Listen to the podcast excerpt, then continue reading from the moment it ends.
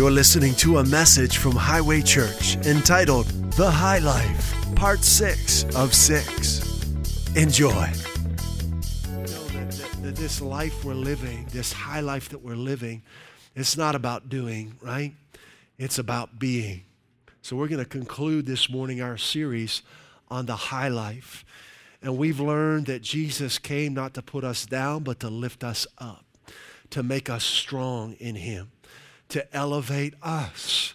And the scriptures declare that he was seated at God's right hand, that we were raised and seated with him in Ephesians. So we're living the high life.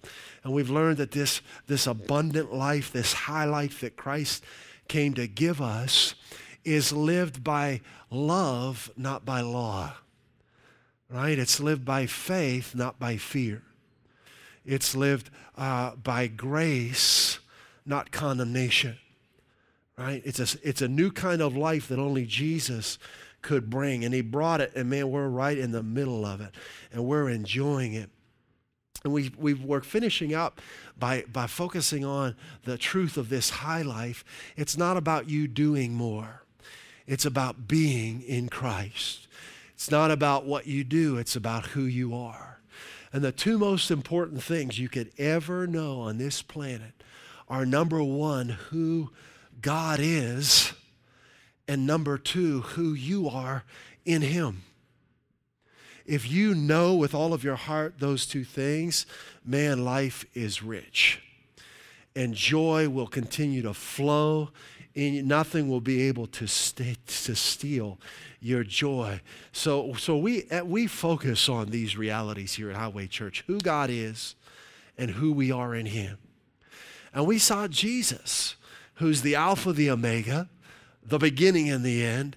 He has no beginning. He has no end. But we saw that we know that we're getting ready to celebrate Christmas time, right? And we know that Jesus in Ephesians chapter 2, somewhere like verses 6 through 11, tells us that this Alpha Omega Jesus emptied himself of his Alpha Omega-ness, right? And he came to earth as a human being, as a man, as a baby boy. And he was just like every other baby that was born in the sense that he went poopy like babies go poopy, right? And he had a rattle and a pack and play and all that stuff, right? In other words, he was real human flesh. The difference is he was conceived in his mother's womb by the Holy Spirit, right? So he was God, but he was also man. It's only God could do something like this, right? But before Jesus came to earth as a baby, he showed up on earth in the Old Testament. Isn't that awesome? Jesus made appearances in the Old Testament. One of my favorites is in the fiery furnace with Shadrach, Meshach, and Abednego. And King Nebuchadnezzar doesn't understand it. He threw 3 men in the fire, but after they get in there, there's 4. And Nebuchadnezzar says of his own mouth, "Didn't we throw 3 men in? Look, I see 4, and the 4th's appearance is like the Son of God." Well, he was right. That was Jesus in the fire, right? Another place that we looked at last week was when Jesus appeared to Abraham in the form of Melchizedek. Wasn't that awesome? Right? Hebrews chapter 7, verses 1 through 16 explain this to us, that Jesus appeared to Abraham, the King of righteousness, the King of peace, Jesus, the one who has no beginning and no end. And he didn't appear to Abraham according to the law, it says in Hebrews. He appeared to him according to the power of an endless life. Hallelujah. Now we understand why Jesus said in John 8:58, most assuredly I say to you, before Abraham was, I am. He's the only one qualified to say that, right? Before Abraham was, I am. And we know that God revealed himself as I am to Moses. It's my favorite name of God, I am. And we see way back in Exodus chapter 3, right, a man who's about 80 years old, who ran away from his destiny, right? Been living in seclusion for 40 years, but God hasn't forgotten him. God still wants to fulfill his plan and purpose for his life. And God speaks to Moses. And Moses asks him, who shall I tell your people it is that sent me? And he says, I am that I am. Tell them I am has sent you. Let's take a look at that scripture actually. In Exodus chapter 3, he says, thus shalt thou say unto the children of Israel, I am has sent me to you. It's on the screen there for you. I am has sent me to you. And you'll find God speaks in this way, that we serve a God who's present tense, a God who's never outdated, who's always fresh. He is I am, and God reveals himself through his name. Now let me see. I want to make sure I'm not skipping something. All right. Before we continue here, let's jump backwards a little bit. We ended last week with Ephesians chapter 1, verses 17 through 19. God is I am. And I want to grab a hold of this as we go forward into the name of God. Eden, can you put up, or Olivia, whoever's back there, Ephesians chapter 1. Malachi, you guys are awesome. Judah, what a team. Where'd Judah go? Is he out getting donuts or something? Yeah. All right, verse 17. Now we said this is the best prayer you could ever pray for someone, because we want to realize who God is, right? And who we are in him. And it takes the Holy Spirit to reveal that to us. So this is what this prayer is all about, Ephesians 1:17. That the God of our Lord Jesus Christ, the Father of glory, may give to you the spirit of wisdom and revelation in the knowledge of him. You can't get this from a school. This has to come through the Holy Spirit. All right? We know God by revelation, not education. So important to understand that. Doesn't mean we don't go to school, but we learn directly from the Holy Spirit. He's got to reveal Christ to us. That's how we know them. That's why you have people who've gone to school, graduated from school, and are full-time ministers and aren't born again, don't know Jesus, right? They've learned by education instead of revelation. Verse 18, this is our verse, by having the eyes of your heart flooded with light. So how are you going to know who God is and who you are in him?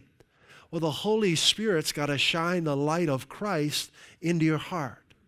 By having the eyes of your heart flooded with light so that you can know and understand the hope, that's the confidence to which he's called you. So as you're spending time and you're living your life in relationship with the Holy Spirit, what is he doing? Illuminating who God is and who he made you to be, right? So as you're fellowshipping with him like we're doing right now, and as you go through your Monday and your Tuesday, and your mind is stayed on him, you're trusting in him, you're worshiping him, the light of Christ will be shining in your heart, and you'll begin to see Christ more clearly, and you'll begin to see who you really are in him more clearly. I like that. It's in the beginning of John chapter 1. I think it's verse 3. It talks about Christ says, in him was life, and that life was the light of men. In other words, as we behold Christ, who we were made to be becomes clear. Right? That the eyes of your heart are flooded with light. And Debbie shared with us that word in the Greek there is photizo, right? Which is where our word photograph comes from. And a photograph is made by exposing light-sensitive material to light, right? And an image is recorded on that film or on whatever it is that's recording that image. And our heart is that light-sensitive material. So as you're trusting in Christ in your life, that the light of Christ is recording an image of him on your heart and creating a clear image of who you are in him on your heart.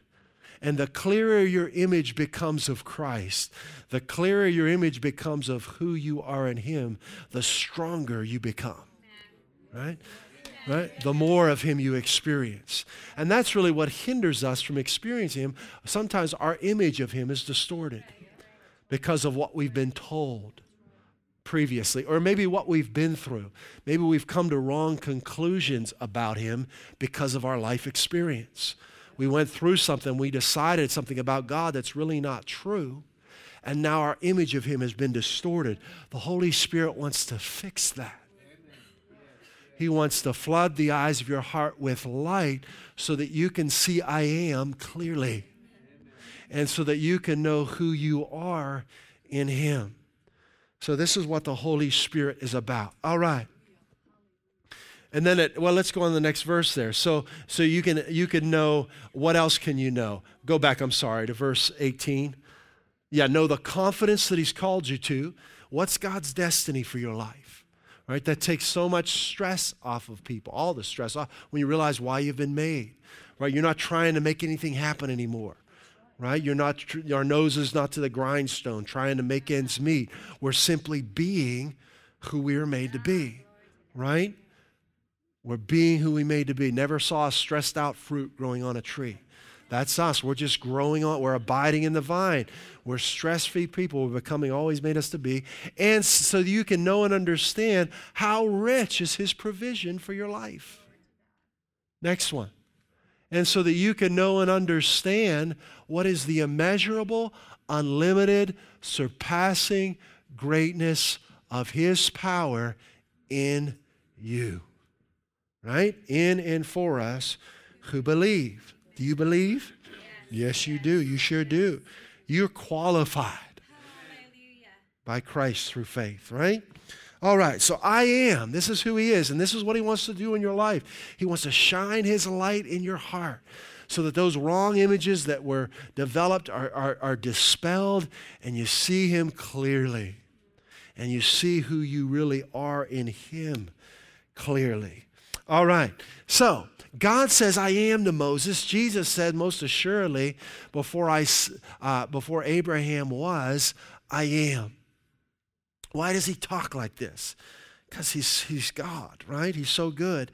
And in I am, God reveals his character. In his name I am. He reveals his will, and he reveals his power. And we shared last week from Vine's Expository Dictionary this Hebrew verb here that he says, tell them I am sent you, Havah. In the context in which it's used, Vine says it communicates the dynamic forces behind and within the action. Well, what's God talking to Moses about? What's the action that God wants to perform in the Israelites' life in Exodus 3? What's he want to do? Set them free, right? Deliver them from bondage, right? They're being cruelly oppressed, right? So the action is deliverance. So Vine's saying when he says I am, right, within that statement, the dynamic forces behind are released. In other words, let me read it. Let me see if I can get this out. Another way he says, I am declares the actual release of power so that the accomplishment is assured. When he says I am in this context, it's a recognition of his intent to accomplish the desired result. I say it like this. When God says, I am to Moses, he's saying, I have the power and life to deliver them, and it's my will to do so. Right? He says, I am. It's my will to deliver them, Moses, and I have the power and life required to do so, so go on my behalf. Right? So when God says, I am, he's revealing his power, his will, and his character. All right, stay with me. This is going to get gooder as we go. So, Havah, I am. Now, the proper name for God we know is Jehovah, right? And that's how we say it in English, Jehovah or Yahweh, but however we pronounce it. But this name was so sacred to God's people, they got to a point in their history where they wouldn't even want to say it. They didn't even want to utter it on their lips. But what does Jehovah sound like? Havah, Jehovah. Yeah, Havah's in there, isn't it? Right? So the meaning of this name is very powerful. To be is in the name. But it doesn't just mean to be. More specifically, it has this connotation of to become known.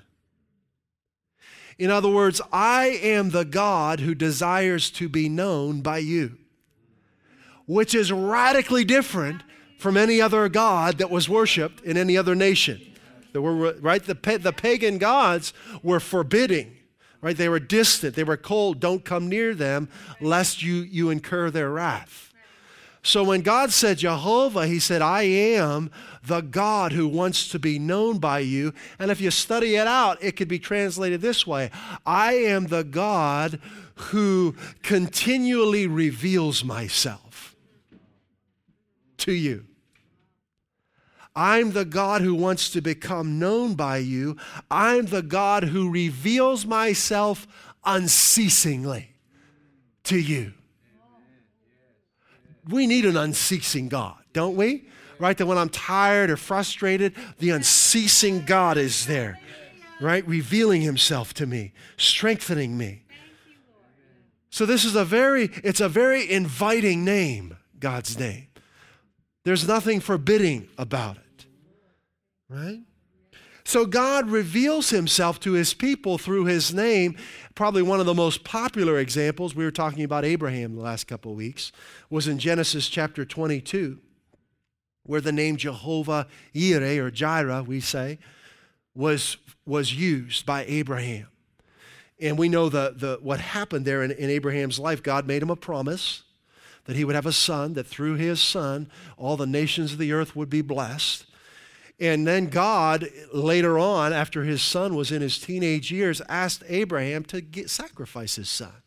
But it gives us insight into Hebrews. Abraham figured, well, no matter what, his son was going to live out the fullness of his life, even if God had to raise him from the dead, right? So Abraham's going up to perform the sacrifice with his son, and he tells his son, let's pull that up, Genesis 22:8. Look what God says here. What Abraham says about God here. Genesis chapter 22, verse 8 says, Abraham said, my son, he's talking to Isaac, God will provide. All right, that's ra'ah in the Hebrew. This word's used three times, once in this verse and twice in the next one we're going to read.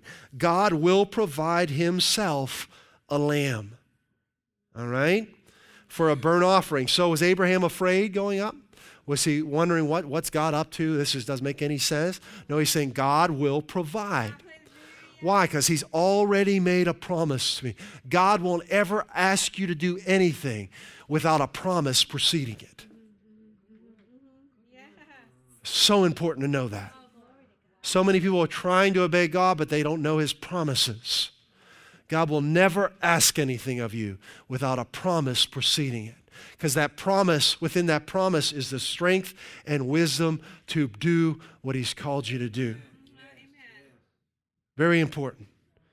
So his promises, right? 2 Peter 1, through his promises we experience his nature. All right, so he says he will provide, right? They both went up together. Verse 14, same chapter. And Abraham called the name of that place Jehovah Jireh, same word here, ra'ah, which we translate the Lord will provide, right? So what happened? There was a ram there, wasn't it, right? He went to perform the sacrifice. God stopped him, and there was what God had provided. So Abraham is overwhelmed by God's goodness in his life, and he calls this place, you are the Lord, I am, you are the one who has revealed yourself to me as my provider. Okay? And as it said this day, in the mount of the Lord, ra'ah again. It says the same thing again. It will be seen. Why does it say seen there and Jehovah Jireh there and provide there? Well, what is provision? You got P-R-O and vision, right? You got the prefix pro. What does that mean? Before. And what is vision? Seeing. God has seen your need before it ever happened and made provision for it, right? He's the God who sees ahead of time and provides for it, right? He's the God who already has the supply you need in 2016, and it's there now, right? Provision. He's the God who sees ahead of time and provides. Abraham realizes that I'm calling this place, you are I am. You're the one who has revealed to me it is your will to provide for me, and you have the power and you've done it. See? So we want to get to this place where God's name is intimate to us. It's not foreboding to us, where it motivates us to run in him.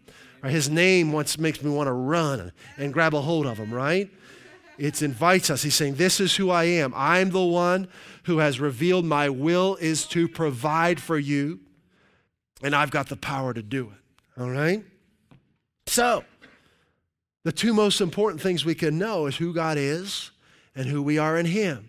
He's I am. Anytime, and there are a number of Jehovah names, we're not going to go through them today, but anytime Jehovah Rapha, I am the Lord your healer, means I have revealed it is my will to heal you, and I have the power to do it, right?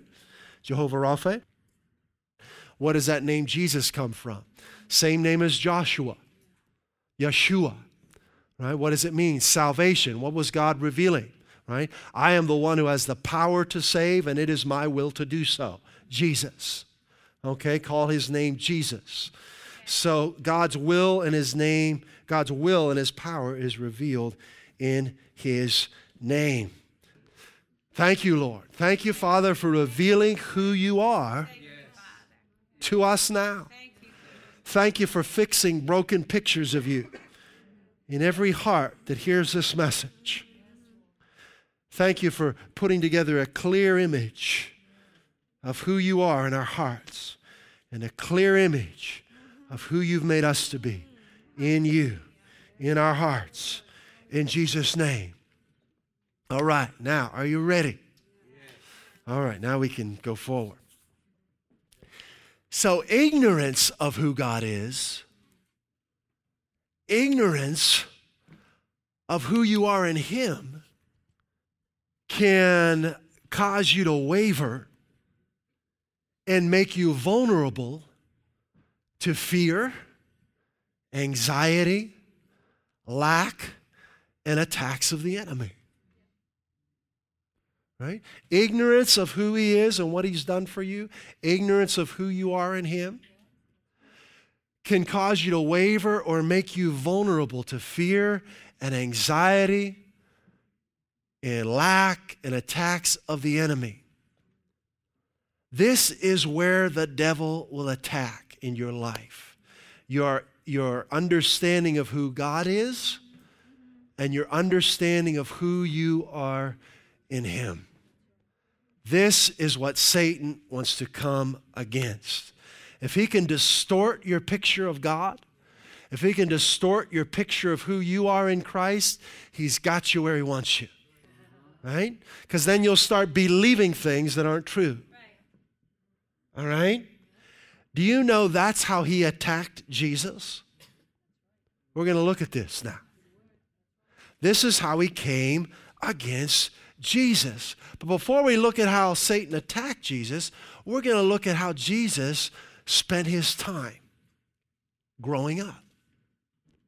Jesus spent time learning who God was as a man, as a boy, and who he was in God.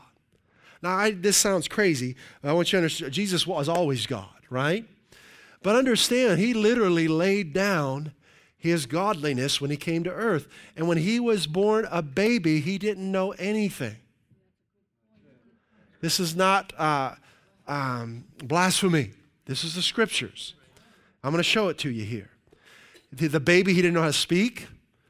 He didn't know how to articulate anything. He just said, wah, right? And goo, goo, goo. That's all he knew. But the scriptures give us insight into this. Let's go to the book of Luke.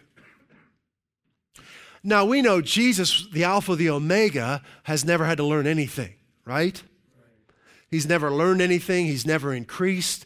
God, he's always been all, right?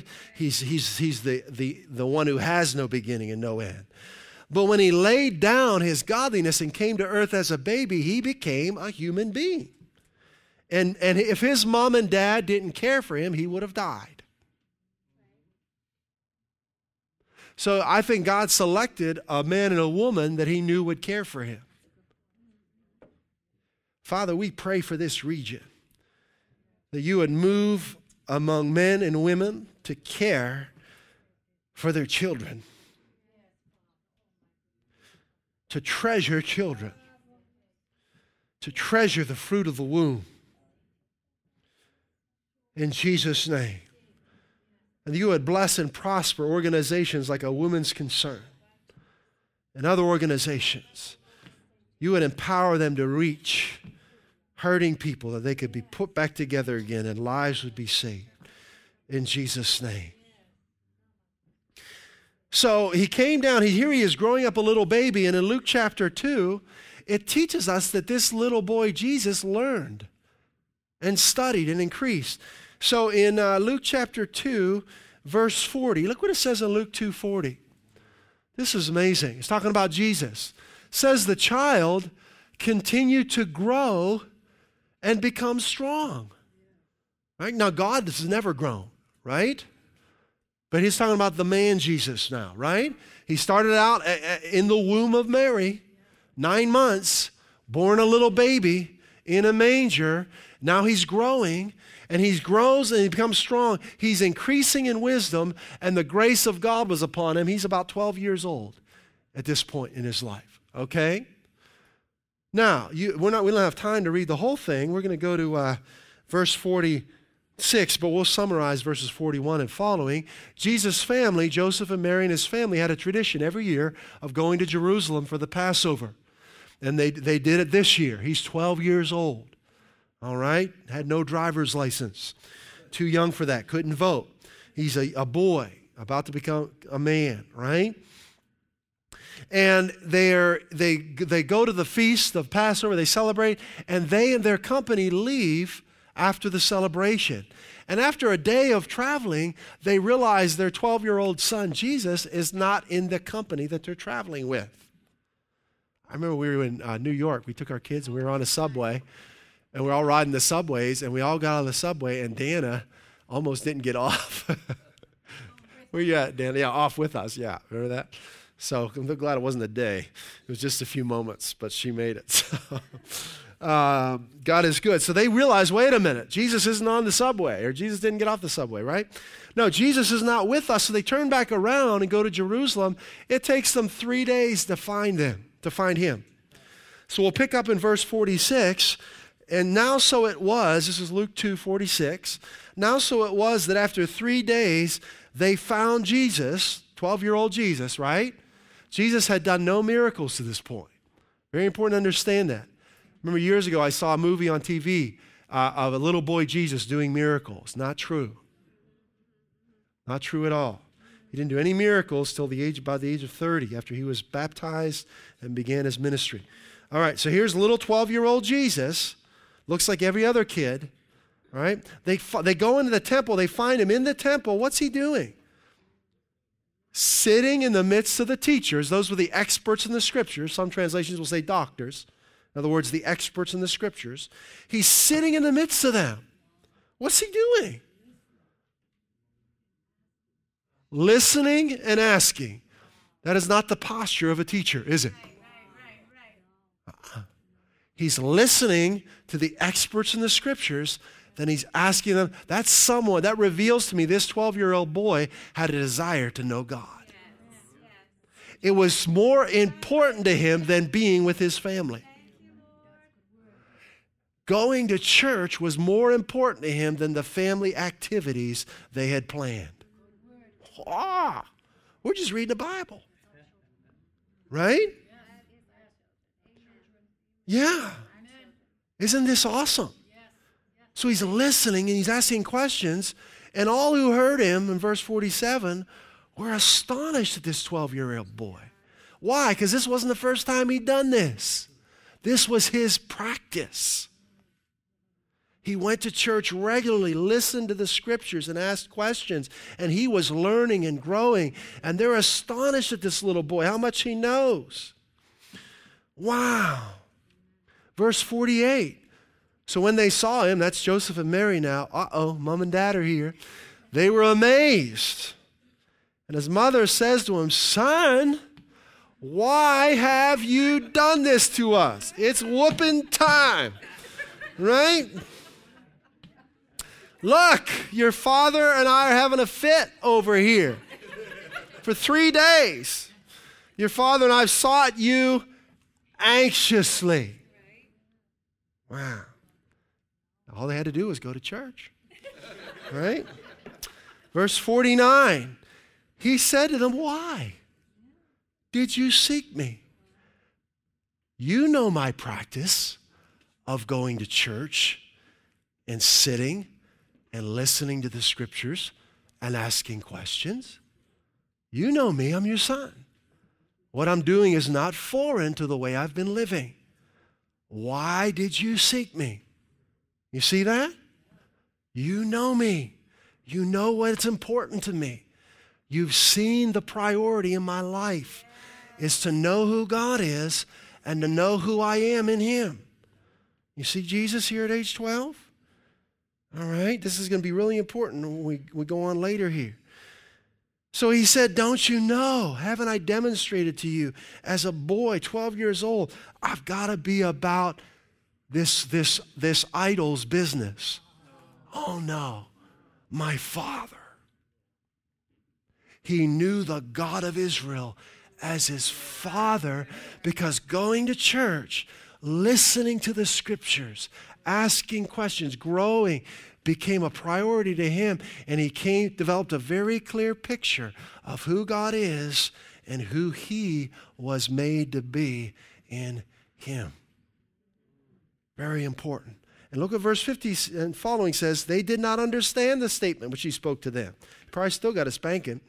Verse 51, then he went down with them and came to Nazareth. He was subject to them. He's a good boy. But his mother kept all these things in their heart. She knew there was more to him. Now remember, this is 12 years after Gabriel appeared to her. So she went through a supernatural childbirth, right? Yeah. Right? The only time ever in history, and ever will be, right? But it's 12 years later now. She's not full of the Holy Spirit. She's not born again. Maybe she's kind of forgotten what Gabriel told her. Not like forgot it altogether, but maybe it's not so much in the forefront of her life anymore. So she's watching this 12-year-old that Gabriel told her about that was supernaturally conceived in her womb, and all of a sudden, what God said to her 12 years ago begins to rise to the surface. And she begins to treasure these things in her heart. And verse 452, and look at this, and Jesus increased. God can't increase, right? It's talking about the boy Jesus, the man Jesus. Jesus increased in wisdom and stature and in favor with God and man. All right, let's bring this thing to a close. Let's fast forward now to Jesus the man, age 30. Not 12-year-old boy anymore. Full-grown man, ready to step out into the calling of God in his life. And in verse 16 of Matthew chapter 3, the full-grown, the man Jesus, when he was baptized, went up straightway out of the water. This is verse 16 of Matthew chapter 3. And lo, the heavens were opened unto him. Now, he's had time now, right, of studying the scriptures, knowing who God is. He calls God his father at age 12, right? He gets baptized now. He rises up, and it says, and the Spirit of God descending like a dove. Doesn't say appearing like a dove, does it? No. See how religion is funny? The Holy Spirit's not a dove. He's God. He has arms and legs. He's strong. He descended like a dove. Descended describes the manner in which he descended. It was graceful. See how religion can give you funny ideas of God, so you're praying to this dove. No. Oh, he's God. All right? He descended like a dove. He didn't appear like a dove. All right? And lighting upon him. And a voice from heaven says, oh boy. Next verse. This is my beloved Son, in whom I'm well pleased. Wow. That's encouraging, isn't it? Wouldn't that motivate you to hear God speak from heaven and say, you're my beloved son, and I'm well pleased with you. He's well pleased with you. Did you know that? Because of what Jesus did.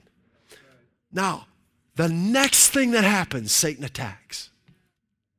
God just spoke to him. He's just been baptized. The Holy Spirit has entered him. And God has just confirmed, you are my beloved son, and I'm well pleased with you. And the next verse is verse 1 of chapter 4. Says, Then Jesus was led by the Spirit into the wilderness to be tempted by who? Satan. Yeah, God doesn't tempt, right? Verse 2. And when he'd fasted 40 days and 40 nights, afterward he was hungry. Verse 3. Now when the tempter came to him, I want you to notice the first thing that Satan ever did to try and derail Jesus. If you are the Son of God.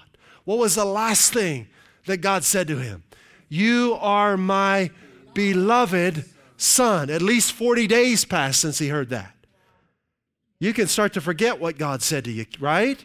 You got to stay on it. Christianity, there's nothing passive about it, right? We're very actively pursuing him, right? So 6 weeks ago or so, God said to him, you're my beloved son, I'm well pleased with you. And now he's getting ready to go into the fullness of his calling. The devil's trying to stop him. The first thing he challenges is Jesus' image of God and of himself. And I want you to notice, he doesn't say, if you are the beloved son of God. Why? He doesn't want to remind you how much God loves you. He leaves beloved out of it, doesn't he? He says, if you're the son of God. When you realize how much God loves you, his love for you will empower you to resist temptation and to walk all over the enemy. It's knowing God's love for you. That's where the strength comes from. When you realize how much he loves you, so Satan's not going to remind you of that. Right? If you are the son of God, then command these stones to become bread. Now, this is like the little boy Jesus talking here. What's Jesus say to Satan? Remember, he studied the scriptures now. He's built his life on the scriptures, right? He answers and said, it is written. What does written have to do with anything, Jesus? Satan's coming against you, man. Get a gun, do something. You're going back to a book? Don't you know how to fight? Throw a punch or something. Here's Jesus, age 30. He realizes that the most powerful force in earth or anywhere else is the very word of his Father. And he's been studying that word. He's built his life on that word. It's been the priority of his life. So when Satan comes against him without flinching, the first thing out of his mouth is, it is written.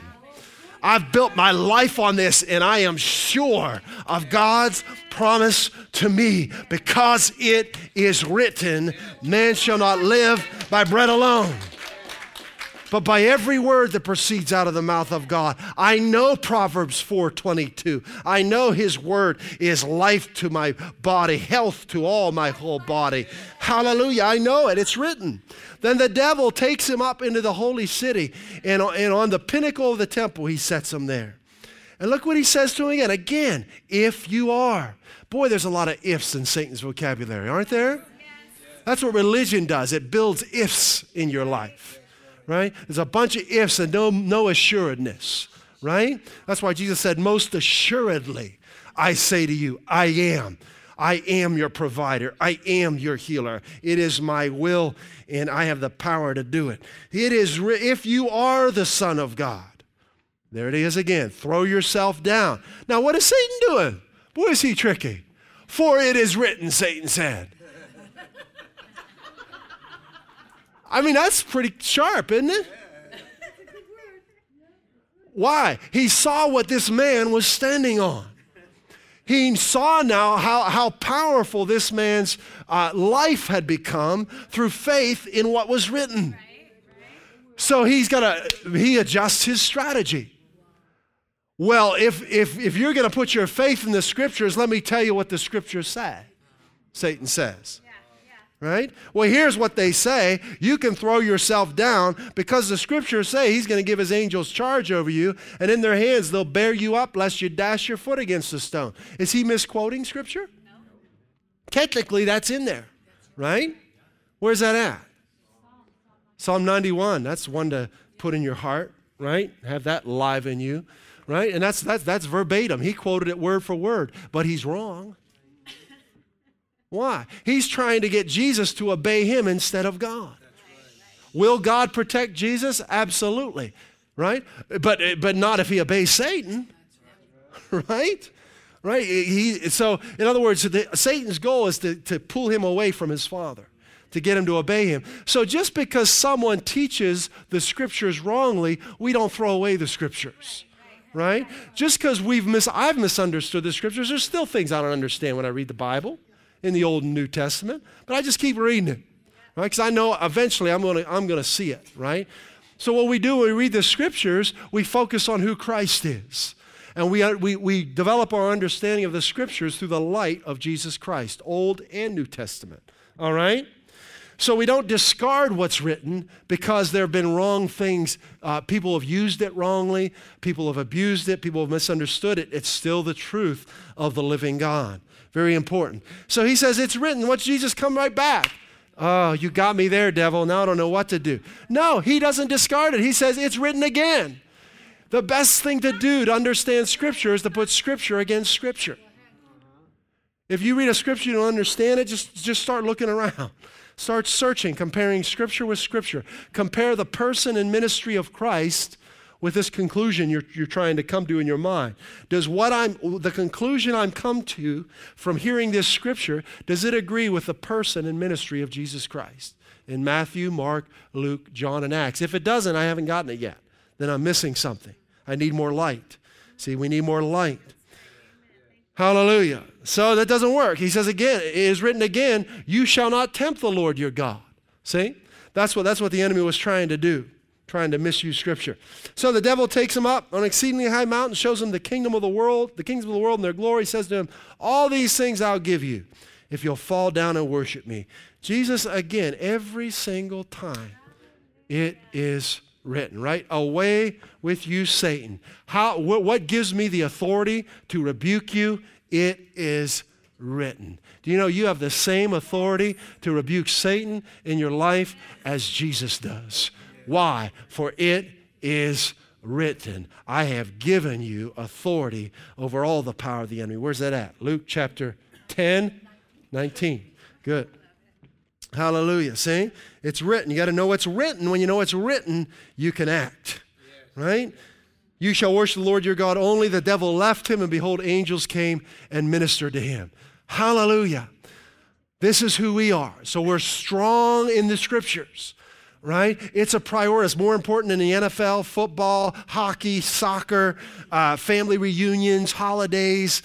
It blows everything else away. Nothing gets in the way of us coming to church to hear the Scriptures and to grow in Him. It had nothing to do with religion. We're on a mission, right? We gotta get this. We gotta know Him more. We gotta grow in Him. We gotta fulfill our destiny. And we know the NFL's not gonna do it for us, right? Right? Family reunions aren't going to do it for us. We need the very words of I am. All right, this is the very last thing. Hallelujah. Doing all right? Yes. We're just endeavoring to flow here. Now, I read something some time ago, and I wanted to share it with you, because when you read the promises of God, when you hear the words of Christ, it lifts you up. It encourages you. It strengthens you. When you read that God made him who knew no sin to be sin for you, so that in him you might become the righteousness of God in Christ Jesus. Wow. When you read that himself took our infirmities and bare our sicknesses, and that with the stripes that wounded Jesus, we have been healed, strength comes, right? And as you put your trust in what he's done, God begins to raise you up, and you begin to mount up with wings like eagles. You begin to soar on wings, it says in Isaiah 40. You begin to rise above the circumstances that you might be facing, and you begin living life differently. And I read this. This is from opening to a Bible translation. It's an intro. And I just thought that this real-life example was a great illustration of what we're talking about. This is from Francois Dutoit, his intro from the Mirror Bible. But he's talking about his honeymoon in January. Now, I'll use different things. I talked about Ray Bradbury last week. And just because I bring up a quote from someone doesn't mean I agree with everything. they say, right? We'll stay with the scriptures. But I thought this illustration was excellent. He says, during our honeymoon in January in 1979 in the Blyde River Canyons in Mpumalanga, South Africa, Lydia and I met a nature conservation officer who told us of a fascinating incident when they released a black eagle a week prior that happened in the Pretoria Zoo, this eagle had been in the Pretoria Zoo for 10 years, okay, and they were about to release this thing. She told us how excited they were when the bird finally arrived in its wooden crate. This was the day for this eagle to be freed and to return to the life of its design. But their excitement soon turned to frustration when, after opening the cage, the bird refused to fly. Isn't that interesting? 10 years of caged life seemed to have trapped its mind in an invisible enclosure. That's what religion will do. Trap you, right? And you can fly and you don't know it. How could they get the eagle to realize that it was indeed free? No amount of prompting and prodding seemed to help. Then after some hours, you imagine being hours with this eagle trying to get to fly. Seems pretty hopeless. Then after some hours, the bird suddenly looked up, and in the distance they heard the call of another eagle. This was the moment of true freedom. Immediately, the zoo eagle took off in flight. No flying lessons are required when truth is realized. This is an example of who we are when we hear the words of Christ. When you hear who you are in Christ, no flying lessons are required. You will begin to soar on wings like eagles. You will run and not get tired, walk and not become weary. This is the high life. Father, we thank you for this time together. We love you and worship you. God, you're amazing, and you have done it. We ask you, Holy Spirit, right now, before we bring this time together to a close, to let that light of Jesus Christ illuminate every corner of our heart. Reveal yourself more so to us today.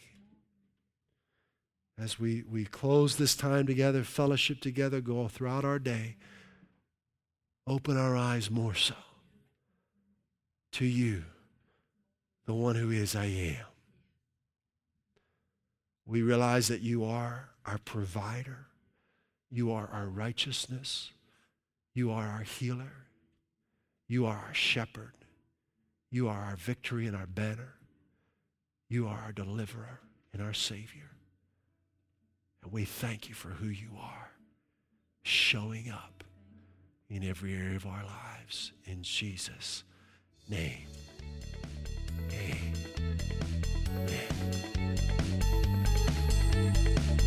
At Highway Church, we want to help you grow in your relationship with Jesus Christ and experience the abundant life He came to give you.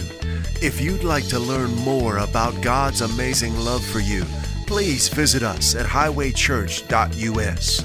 You can email us at info@highwaychurch.us or message us via our Facebook page. Put your trust in Jesus today and taste and see how good He is.